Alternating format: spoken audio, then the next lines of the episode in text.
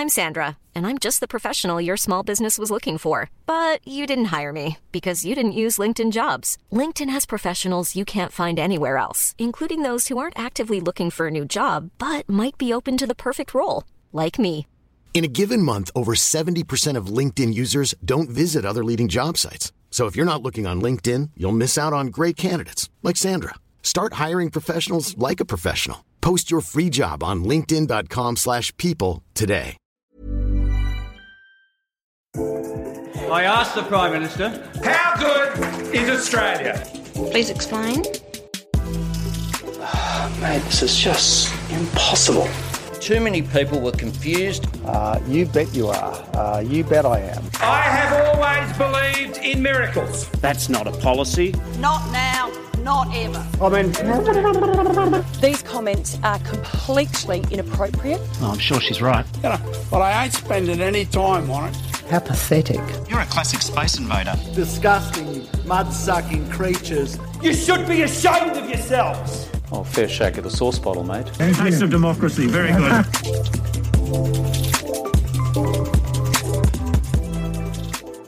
Hi there, thanks for joining us again on Democracy Sausage, or indeed for the first time, and welcome to 2020. That's right, our first episode, or should that be our first barbecue for the year, coming to you from the other side of the lake, from Capital Hill, namely the Australian National University, and specifically from the modest studio in the otherwise prestigious Crawford School of Public Policy. Here on the dust blown, hail pocked, smoke addled, fire alerted ANU campus. I'm Mark Kenny, and when I'm not writing and talking about national and international affairs in the media, I'm lucky enough to be writing and talking about these things here at the nation's finest university. Now, it's a couple of months since our final show of 2019, and hasn't it been a good summer for the country? And hasn't our government responded well? Now, normally in Australia, of course, we like our politicians to quietly go away over the summer break so we can all forget about their noisy, self important posturing and unproductive divisions. But the summer of 2019 2020 was and is anything but normal, and this was already becoming clear to everyone from way back in August. Well, I say everyone because, of course, not everyone was of that view. Our PM figured it was pretty much business as usual. He wasn't going to let a few, how does the coalition describe them, woke inner city greenies and raving left lunatics ratchet up the climate change case on the back of a few fires. I mean, we do always have bushfires, remember? Still, just to be safe, the PM determined that he'd make his overseas holiday a secret in the hope that A, no one would notice, B, in the event that they did, by the time they worked out he was in Hawaii with a bit of fudging and obfuscating from his media flax, it'd be a non story because he'd be back. Wrong. The worst happened just as fire chiefs and state and local community leaders had warned. Australia succumbed to the most severe and extensive bushfire crisis ever experienced. Crises are usually moments when political leaders shine, even embattled ones, times when the need for leadership, guidance, understanding, additional resources, and emergency services coordination trump all other divisions. The business of governing is suddenly stripped of all the competing narratives and the procedural complexities, giving way to what Barack Obama once called the fierce urgency of now. But not this Prime Minister. He abandoned his post, having indicated that one, the fires were the responsibility of the states, two, not directly attributable to climate change, and three, not that unusual anyway. Even when he came back early, Morrison was slow to get to the point, chastened perhaps by the widespread criticism, and fearful of becoming the story once he visited the devastated and by then fairly angry communities. There were many awkward moments before he eventually worked out that his coal lording insouciance in the face of a crying national need was doing his reputation material harm. This was Scott Morrison's summer, and yet even as the fires continued to burn, there would be new political problems emerging. The drawn out sports rorts affair, which finally claimed the scalp of former Nationals Deputy Leader Bridget McKenzie, and from China the novel coronavirus, which along with the drought and fires looks like sending the economy south and perhaps the surplus with it. Joining me here for are two of the nation's preeminent observers of politics and national affairs. Sky News Australia's chief news anchor, Kieran Gilbert. Welcome back, Kieran. Thanks, Mark. And journalist academic Peter Martin, AM, who, in addition to being the economy editor at The Conversation, is a presenter of The Economists on Radio National and is also a visiting fellow here at the Crawford School. Welcome back, Peter. We get all the best people here, Mark. Now, we'll leave the majority of our discussion about the bushfires for the second half of our program when we'll be joined by Siobhan McDonnell, an expert in legal anthropology whose research interests include the effects of climate change. And I might say on another issue we'll probably leave one aside is Brexit, which became a reality over the weekend. But keep your eye out for a midweek Democracy Sausage Extra on that particular topic.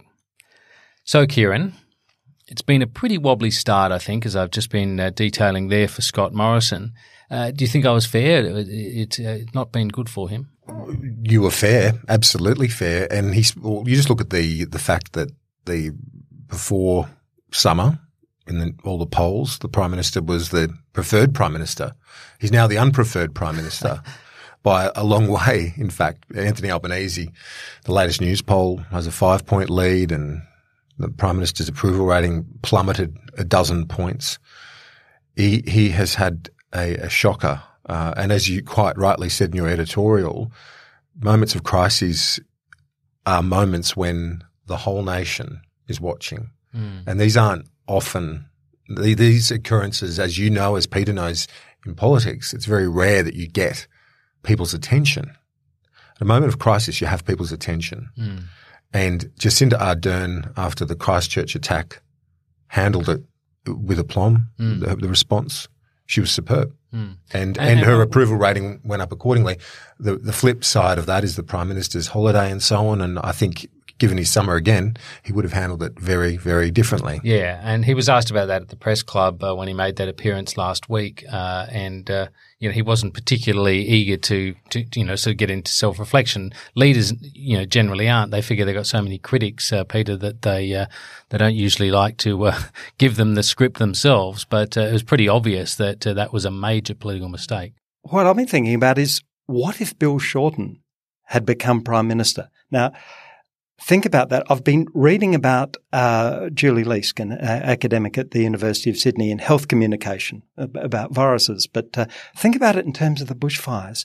The ideal method of communication is said to be to share information and to share doubts, to share what isn't known so that the people feel they can trust you. This happened in the Tylenol crisis uh, with uh, drugs being uh, poisoned uh, in the US. The manufacturer was completely open and shared what they didn't know.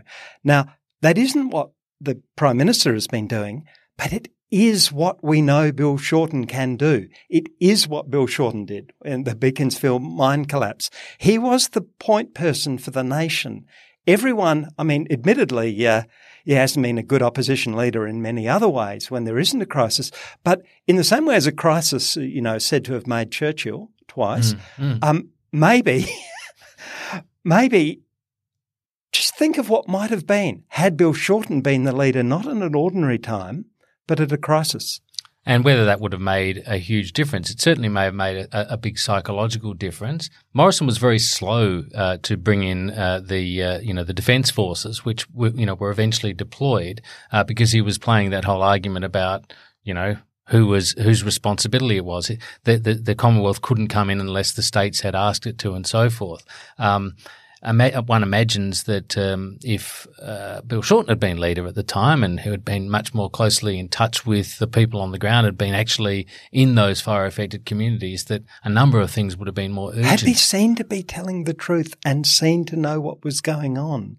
It's more of a re- relationship thing. But again, had um, there not been a war, Churchill might never have been seen as a figure like that. Mm. Kieran, how much do you think um, the, the, sort of background to this affected Morrison's um, his performance. I mean, essentially, the coalition's on the back foot over climate change. You've got these bushfires raging. It's a completely different proposition, really, if you've been out there on the front foot advocating for tougher emissions controls, uh, you know, cuts, uh, advocating for a transformation of the economy, trying to get involved in the international diplomatic effort to get the rest of the world to do more. If you've been there, then you can step forward in this crisis. If you've been on the other side of it, uh, maybe not so much. Well, you're second guessing, aren't you, yourself, from maybe the instinct to say, look, we will advocate more forcefully on the international stage. We, when a middle power, we will step up. And even though we're 1.3% emissions, that we will recognize that similar nations amount to 40% of world emissions. If you have a, you know, look at carbon footprint of one and a half percent or thereabouts.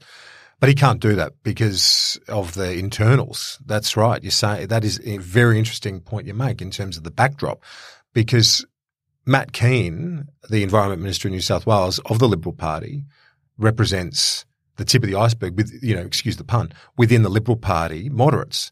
There are many in the Federal Party who have a similar view to Matt Kean. But this they, is New South Wales Minister for Environment. He's the New South Wales Scott Minister. Morrison derided as saying no one knows. No one knows is, who he is, but he was saying, of course, climate change is part of it.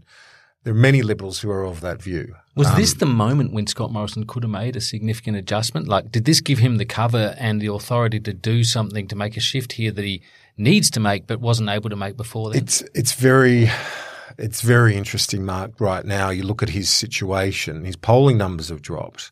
He did win a miracle, you know, surprise election last year, but still within the party room. My sense of it is that his support is a mile wide but an inch deep. You know, there's the the support around Peter Dutton that remains, the that right cohort that don't really have a lot of love for Scott Morrison. Let's be frank. Um, they they like the fact that he won, but he's got to still be sensitive to their views, and many of them um, aren't convinced at all about the impact of climate change on the fires or anything else. Yes, well, as you say, uh, um, Peter, uh, we have you here to talk about some economic things, among other things. You're free to talk about anything you like, obviously. But um, uh, you you uh, released in your role at the uh, conversation last week the results of a survey of a series of economists' uh, forecasts. Tell us what that said. Twenty four leading economists. They tend all to have the same sort of view, and it's not good. And I, I should say that we started the survey. You've got to give them notice in December when the bushfires were only, uh, you know, minor, so minor that the, the Prime Minister thought it could go away. Um, finished on the 20th of uh, January when they were, you know, the, the worst was apparent. Um, so the, the survey sort of spans that, but uh, probably doesn't take full account of it. So essentially, before we knew the worst of the fire, the worst of the fires, the forecasts were for the worst economic performance in 30 years. So, uh, economic growth, uh, I know people think it's a uh, you know, a, a nebulous concept, but uh, it helps have the numbers in mind. Um, usually, Australia has had economic growth beginning with a two, two point something, or a three, three point something. Occasionally more than that, rarely less than that. Now, um, the Treasury and the Reserve Bank work out our potential growth. That is to say, uh, how much living standards could improve uh, without harming inflation and using up too many resources. The Treasury's estimate these days, it's wound its estimate back. It used to be 3%. Its, its estimate is precise, two and three quarters percent. So that's, if you like, what we could be doing to ourselves. That's how much better we could be making life. And anything less than that is absolutely wasted. Wasted in the form of unemployment, in the forms of resources not being used. Um, economic growth has fallen uh, over the last year to uh, 1.7%. Right, that's historically low. For the last three quarters, it's been that. The forecast is for it to remain below 2%. That is, remain with a one in front of it for another four quarters. So at the end of this year, it will have been uh, seven consecutive quarters. Now, we haven't had economic growth that low. Forget the global financial crisis. We never had that long a period of low economic growth. We haven't had it since the early 90s recession. We are talking about a ultra low growth in living standards. And you've got to bear in mind population's growing at 1.4% a year, right? So ultra low growth in living standards per person. We are looking down the barrel before the bushfires before the coronavirus, we are looking down the barrel. According to the best economic forecasts, these include people such as Warwick McKibbin, who used to be on the Reserve Bank board, former OECD, IMF Treasury economists who, who uh, uh, now work in various universities. We are looking down the barrel of the worst economic growth in most Australians' adult lives.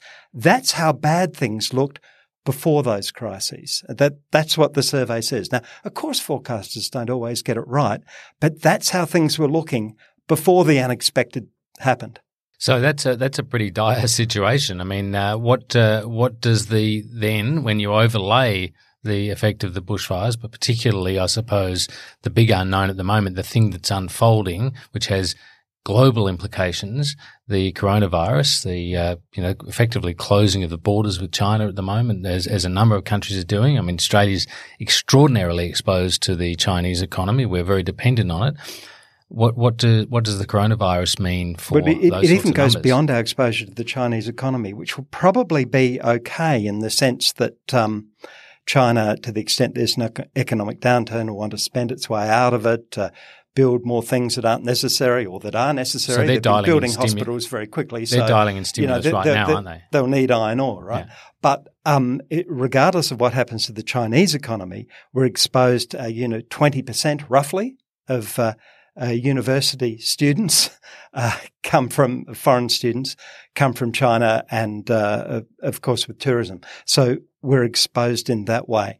The the most immediate impact on the economy is likely to be the bushfires. You're looking at the last quarter, the uh, three months to December. This quarter, um, tourism, most of the tourism money normally comes, uh, you know, over the summer season. Mm-hmm. Uh, that will have gone. Tourism infrastructure will be destroyed.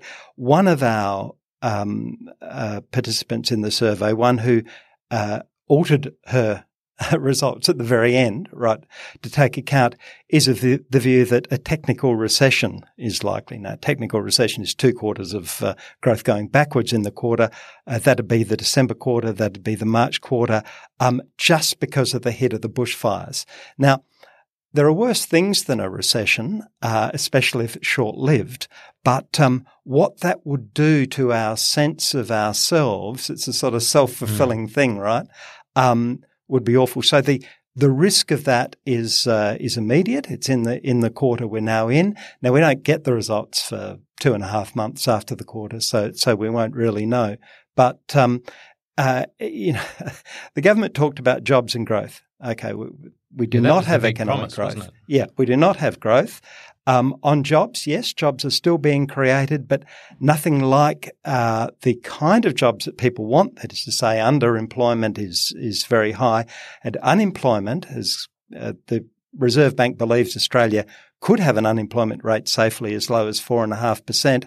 It's above five percent, and the forecasts are actually for it to climb from uh, five point one to 5.4. So uh, I, th- I, think the thing about the coronavirus is, uh, as I say, it depends how it plays out. We don't know. We've got a better idea about the bushfires, and uh, in the immediate, you know, the, the, months we're in now, there's a, a considerable risk. Kieran, that all spells politically tricky times for a government mm. that's already on the defensive. And of course, we've just really got to that kind of uh, climax moment of the sports rorts affair with the resignation of Bridget McKenzie.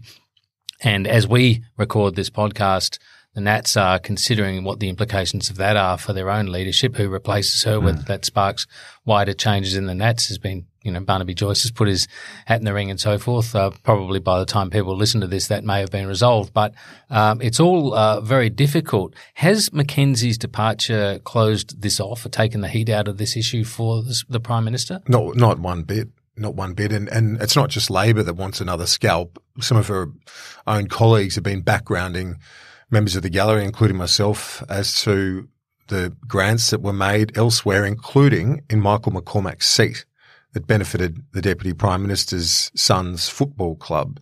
So this is the start uh, I think really not the end for the government on this issue.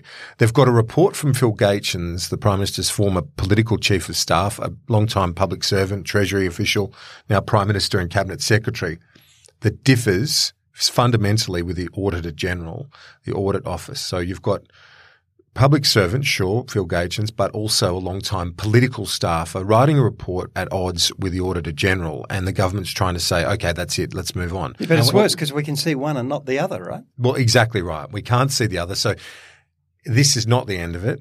Uh, Labor will continue to push, but unfortunately for Scott Morrison as well, this is also going to be the source of internal instability, as we're seeing already with the Nats uh, and the effort to try and undermine McCormack.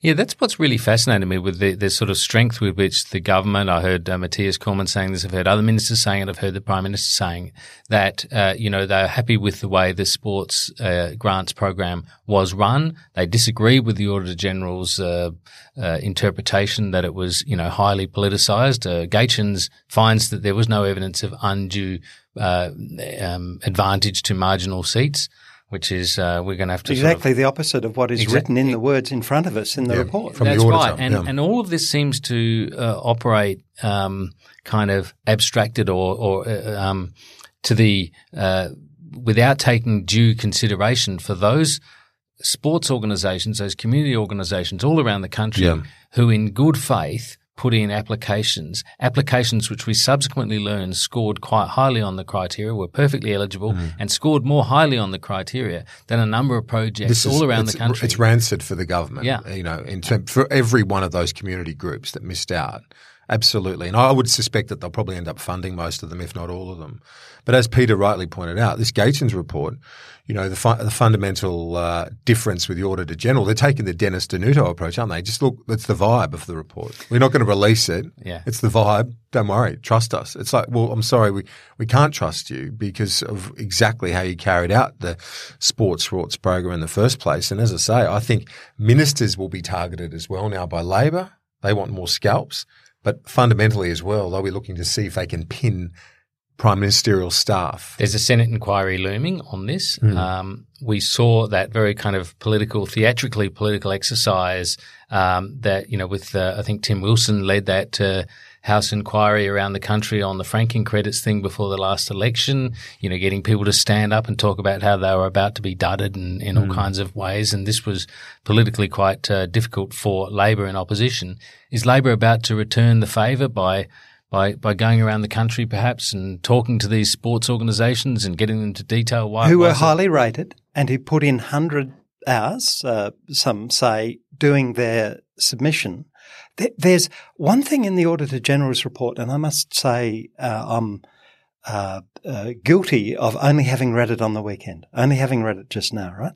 But, you know, you want to actually think, you know, I want to actually see Mm, what's there. absolutely. And uh, what's in it, uh, aside from what's been publicised, uh, is a more general criticism of the program, um, a, a program which has wasted all of these uh, these people's time. It, it's that the criteria were so easily met that it would get many, many more applications than there was money.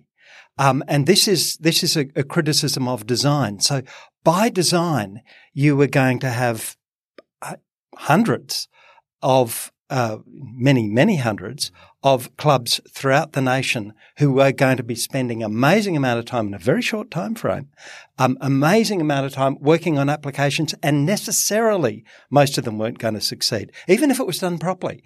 Um, so th- there's, it's almost as if uh, the government even without doing the political thing, has dudded sports organisations. There was never the money there. Yeah, exactly. And and one of the things that this program came up with that I, I'd never heard of before, but a novel way to refer to it was reverse pork barreling. I'd never heard of that. that's what the, the minister stumped up. But a whistleblower from her office told my colleague Andrew Clennell that um, they raised concerns at the time. This thing stinks. Yeah. And they raised the concern repeatedly. And then at the point when the auditor said, we've got to look at it, they start shifting some of the spending to Labor seats to say, no, no, no, no, look, we've got a comparable amount. So it was really just to cover their backsides. Yes, and will will this um, other argument that they're running, which is essentially that um, public servants are there to advise ministers of government, not to direct them.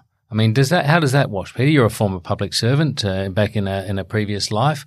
It uh, Uh, you exist to advise the government and then to carry out what they want. But this is quite different uh, in that this is a statutory authority. precisely you do it according to a law. Yeah, and and this statutory authority, it wasn't clear. Um, the auditor general said that there was no clear ability for the minister to make the decisions, which is actually a reflection on the Sports Australia board, if true, because it may have allowed the minister to do something. Uh, you'd be brave if you said no, but uh, it looked as if they didn't say no and allowed the minister to do something they shouldn't do. Um, Morrison's shtick is, he gave a speech to public servants uh, shortly after he got the job, that uh, public servants are there to uh, implement the will of the elected government. And this is. I'm Sandra, and I'm just the professional your small business was looking for. But you didn't hire me because you didn't use LinkedIn jobs. LinkedIn has professionals you can't find anywhere else, including those who aren't actively looking for a new job but might be open to the perfect role, like me. In a given month, over 70% of LinkedIn users don't visit other leading job sites. So if you're not looking on LinkedIn, you'll miss out on great candidates like Sandra. Start hiring professionals like a professional. Post your free job on linkedin.com/people today. Not and has never been uh, the complete story. The complete story is that public servants are there to be the eyes and ears of the government to say, you want to do that? Well, if you do that, it'll work out this way. It'll work out that way. Maybe will, you should be aware of that. That, that's what you've got, you know, 800 people in the treasury. That's what they are there for. They are not there merely to implement the will of the government. And the government, yes, it always has a final decision, albeit not necessarily in the sports case. Uh, the government uh, would be crazy to, if you like, blindfold itself by, uh, as, as, Morrison said when he addressed the public servants, by merely deciding what to do, it and a handful of political advisors, and then saying, "Oh yeah, implement that." That it's like driving blindfolded. Is there, Kieran, do you think, a long term damage, longer term damage to the government standing to Morrison's leadership from the defences that he's put up here? Because it really does operate at the moment as a kind of a, a new statement of values of the government, which is effectively, uh, they're not uh, wanting to be accountable on this, and they're very strongly arguing the idea that the government has this power to simply use taxpayers' money in these highly discretionary ways. Mm. Well, th- that's part of the reason why I think the Gaetjens report has ended up with the conclusions that it has, because they can't cede ground on the whole program because so many of the ministers, including the Prime Minister's office, are implicated. So they can't let the program die or at least be exposed as being a total pork barreling rort, mm. which it is. They can't, they can't concede that because then politically, they're all vulnerable, really, so because so, so many of the ministers have got grants and so on yeah. in their own seats. So they've had to hang McKenzie on this technicality. Uh, technicality I've likened to booking a bank robber for double parking the getaway car. Yeah. Um, really, this technicality of yeah. having you know the, the Wangaratta Gun Club membership, which was less than three hundred dollars, less than the threshold required for her to have to well, put that on. Exactly. They've, they've got three ways they're trying to stem the damage here. One is to get rid of her. Mm. Two is to say we're going to accept the fourth recommendation of the Auditor General, which was basically to strengthen the transparency uh, of any ministerial overrule of a statutory body. That's the fourth one. So basically, it's more mm. information when you mm. do pork barrel. I guess you, have got, you got to document it. You've got to do, yeah, you've got to document it. And the third. The other um, one is by just saying, look, we're going to adopt that. We're going to um, get rid of her. And then I think the third one is to fund them all. I think they're going to end up funding all the sports programs and just say, look, let's just shut it down. We don't want every organisation, as Peter said, and, and, you mentioned as well, Mark, like uh, the roller derby, for example, in Gippsland, 98 points it got in terms of merit, local community group doing good work they spent hours preparing. They didn't get a dime. So because they were in a safe seat. Because they were in a safe seat. Even though it's a national seat, but because that's Darren Chester. Exactly. Seat, yeah. The merit was there. The money wasn't. And I think now they don't want all of these groups to be basically instant lobby groups against the government because you know that they will be. Yeah, it's a good point. It's the surplus, by the way, uh, forecast to be almost non-existent now. It was going to be seven billion this financial year. Then in the mid-year budget update, it was going to be five, now two. That was before the, the virus, before the bushfires. And someone should ask, it's too late now, why the hell is the Commonwealth government funding local sports organisations? But this is going to increase uh, the money and uh, at the margins make uh, what is scarcely, you know, forecast a surplus at all, uh, uh, even smaller uh, or uh, maybe there won't be a surplus, and they've been walking away from that. Well, they have been. Uh, it took them a long time to do it, but uh, the government's now arguing. Uh, Josh Frydenberg, the treasurer, is now saying uh, to whoever will listen that this is why you have surpluses, so that you can spend them at these times. Or why you don't have need. surpluses. Well, I mean that's a fair point too. you know, in as much as if you've got a surplus there and you don't spend it at times like these, then you know that would be that would be unforgivable. Uh, but uh, yes, it does look like we might have ended up with, in sort of budgetary terms, five minutes of economic sunshine. But spending it on the Yankee Yankalilla Bowling Club is not quite, I think, what the Keynesian managers had in mind. Perhaps not. Let's take a break, and when we return, we'll talk more about the bushfires and the impact of those uh, with uh, Siobhan McDonnell, who's coming in and is lecturer here at the Crawford School. Hi, I'm Sharon Bessell. Policy Forum Pod is the podcast for those who want to dig a little deeper into the policy challenges facing Australia and its region. Each week, we bring together expert analysis to tackle the big issues facing our region and to propose policy solutions. It's insightful, it's positive, and it's always fun. Policy Forum Pod is out every Friday. You can find it on iTunes, Spotify, or wherever you get your pods. Or find us at policyforum.net slash podcasts. Thanks for staying around. Joining us now is Dr. Siobhan McDonnell, a lecturer here at the ANU's Crawford School and an expert in social and economic implications of climate change, among other things. Siobhan, you recently attended the climate talks in Madrid as part of the Vanuatu delegation. Uh, I believe you were titled Drafting Negotiator. Tell us about that. Yeah, that's correct. So, uh, I have had a long history of working in Vanuatu, so um, I have a very close relationship with the Minister for Foreign Affairs there, Ralph Regenvanu. They're in the lead up to a, a, big election over there in Vanuatu at the moment. Um, we've been working together for 10 years, and last year he asked me really to step into a new role uh, to support the Vanuatu government in drafting. So this is really uh, a lot of the very critical climate negotiations happen over text. And uh, so historically in Vanuatu, I've been involved in, in writing a whole series of pieces of legislation. I wrote part of the constitution and a land reform package over in Vanuatu. And so I've stepped into the kind of the drafting negotiation role as so, well. So I guess it puts you in a, a really quite remarkable position where you get to see Australia from the inside, but you also get to see it yeah. essentially from the outside as part of a delegation of another country in those critical negotiations. Yeah, so what I think was perhaps even more revealing than uh, Madrid was being at the Pacific Islands Forum last year. And so really watching those negotiations unfold. So uh, we had finalised the text of the Kainaki 2 declaration. Uh, there were very few issues that were left on the table when Scott Morrison arrived and really um, well, the rest is history. A lot mm. of the negotiations then had to go to the leader level. And, you know, there were some very clear red lines that came in very late in the piece from an Australian perspective. Just quickly to uh, update, uh, I, I, know it's history, but what uh, what did Australia do that that made things sort of stop and uh, escalate? So, the way drafting negotiations work is that each country comes to the table uh, with a mandate and so we had had six weeks of drafting against the Australian drafting team. It had been a long and involved negotiation. We had finalised the text, but for a few very small, very technical elements, uh, we had put forward the final declaration text.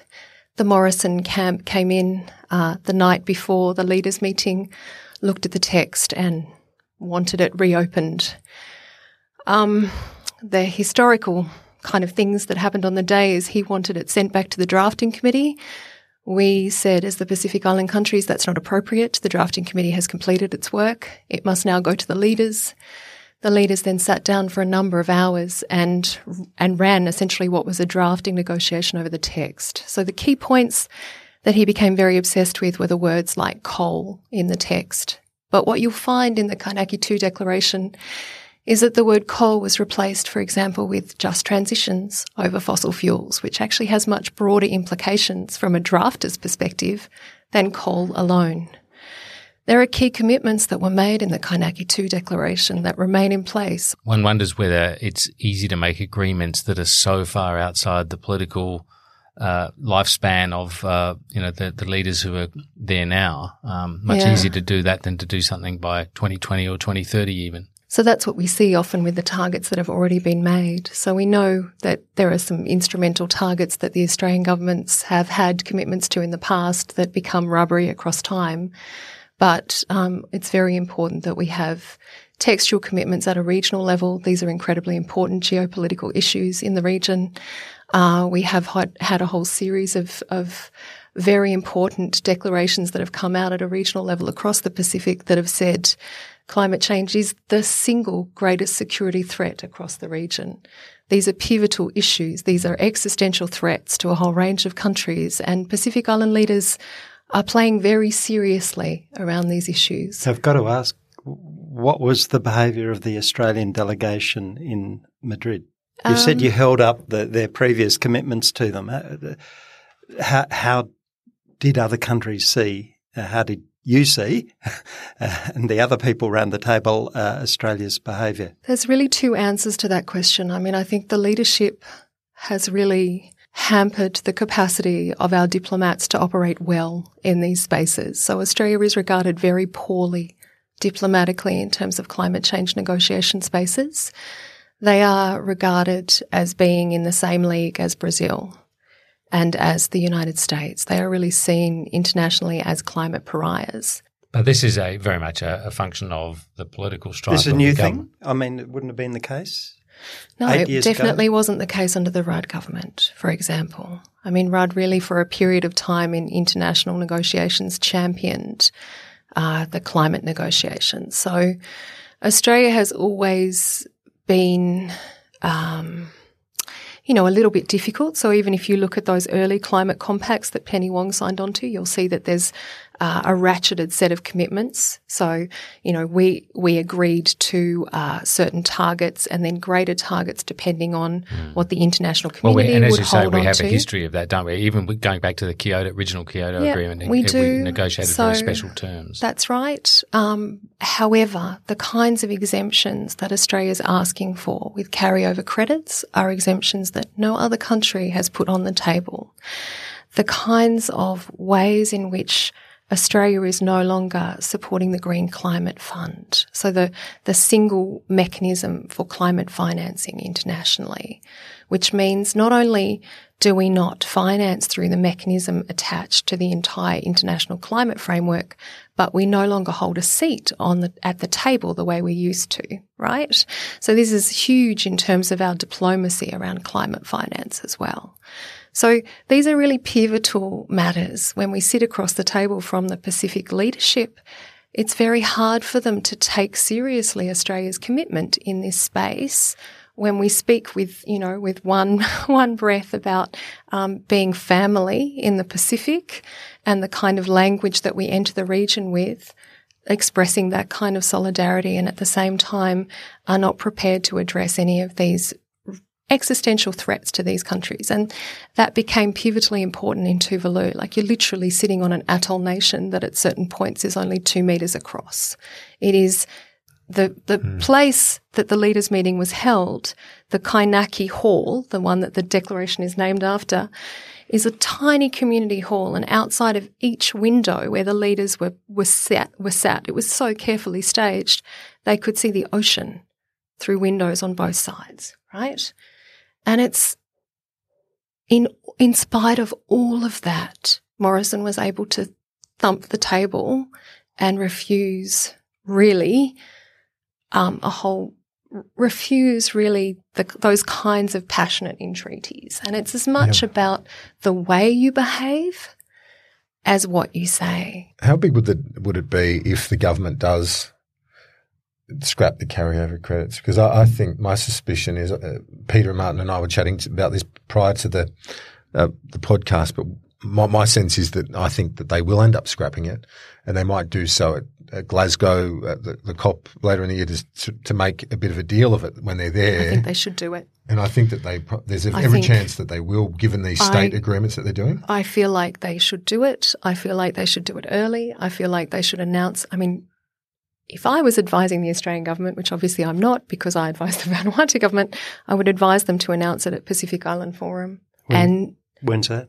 In August, first week of August, and then take it to Glasgow because it makes it look like they're playing by the rules. What is so dangerous about the carryover credit argument, what makes them look like an international pariah, is they are asking for a concession that no other country is asking for.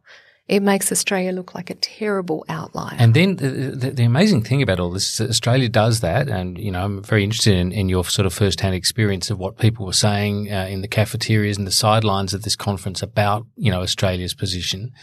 And then, of course, we see what has happened here over the summer. Yes. Uh, I was in uh, New York University the first week of January, and everywhere I went, people, as soon as they picked up I had an Australian accent, whether it be in shops, on the street, uh, at the university, they would immediately say, "Oh, I'm so sorry. What's happening for your Mm. Your, you know, your country's burning. What your government are mm. idiots. You know, these yeah. sorts of comments were quite frequent. Uh, really, yeah. a number of us were quite amazed about it. Um, I imagine the same sorts of sentiments uh, are, are, being. So I don't expressed. know if you saw this, the statement that the Fiji government put out, just you know, saying sorry to the Australian people, but also saying, you know, not only are we sorry to the Australian people, but we also urge your government to think strongly about these issues in relation to climate change. Yeah. So that is very much a thoughtful and engaged Pacific Islander position.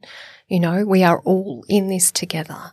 And now this is not just an issue of us bearing the brunt of it. It is the fact that we are all in this shared kind of set of crisis. And there have been a number of editorials from uh, prominent uh, media organisations, the New York Times, The Economist, mm. various other papers in, in the. UK and so forth, yeah. uh, you know, making the point this is what climate change looks like. You know, it's kind of the future yeah. arriving, as it were.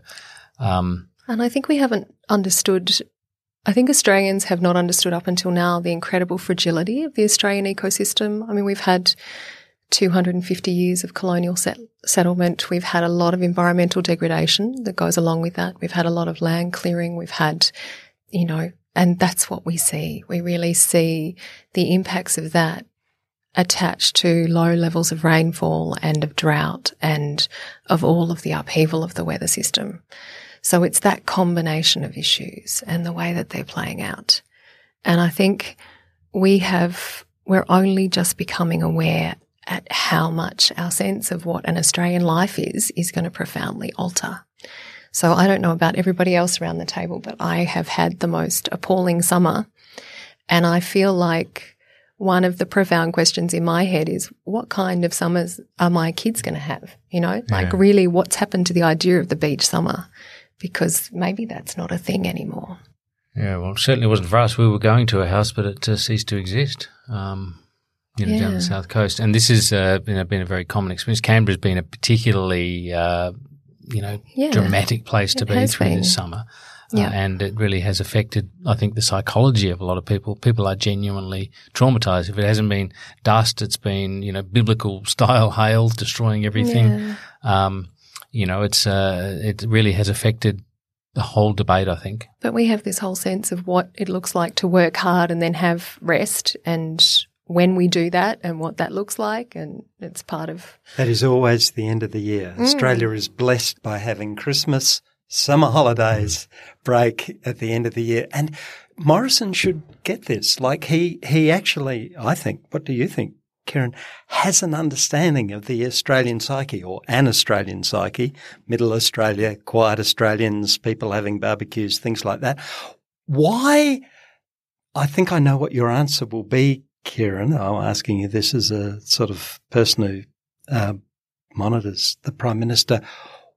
Why does this not seem to be going through into his language? And, and I guess my my suspicion is that he's, he's held hostage. Yeah, it, partly that, but I think he and those that he's held hostage by, in terms of some of their views, uh, have been mugged by reality this summer. That's what's happened.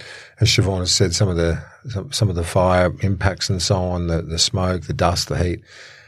Uh, it's it's something that everyone's experienced. And uh, we were driving back uh, just after Christmas from very south uh, of Victoria Port Fairy up through uh, Melbourne and to Canberra. And I saw thousands, if not tens of thousands of caravans, people with cars, boats, cars with boats and so on, leaving their month holiday after a few days, escaping Mallacoota and those other places. And they've had to drive back down the highway. And I thought to myself at the time, as I'm driving the kids in the back and, and, my, and with my wife, I thought, this is going to hit them like a steam train. Mm. The, the, the, annoyance, mm. the frustration, mm.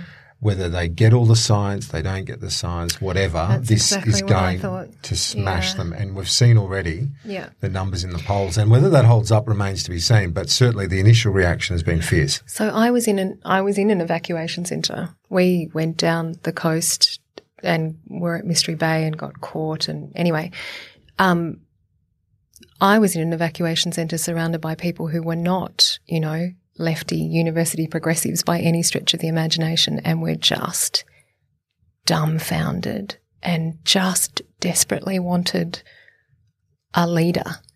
You know, there's a, actually these pivotal moments where Australia ex- Australians actually just expect a leader to do something. Mm. To speak for everyone, as it were. Yeah, and just to be there as a presence. And they were, and you know, there's no power, there's no food, there's no fuel, and you need a leader. And there was no leadership, and it was a huge absence. Do you think the PM though is on the right track when he's talking about, you know, doing more in adaptation and resilience? I mean, um, obviously it doesn't go as far to the sorts of things you've been talking about, but it is part of the answer here, is it not? To be looking at the way uh, we occupy the country, the way you know planning laws operate, um, the way the building code operates. Uh, the structure of our emergency services, our ability to fight fires. A number of these things are they're all important things that can't be ignored here. Mm.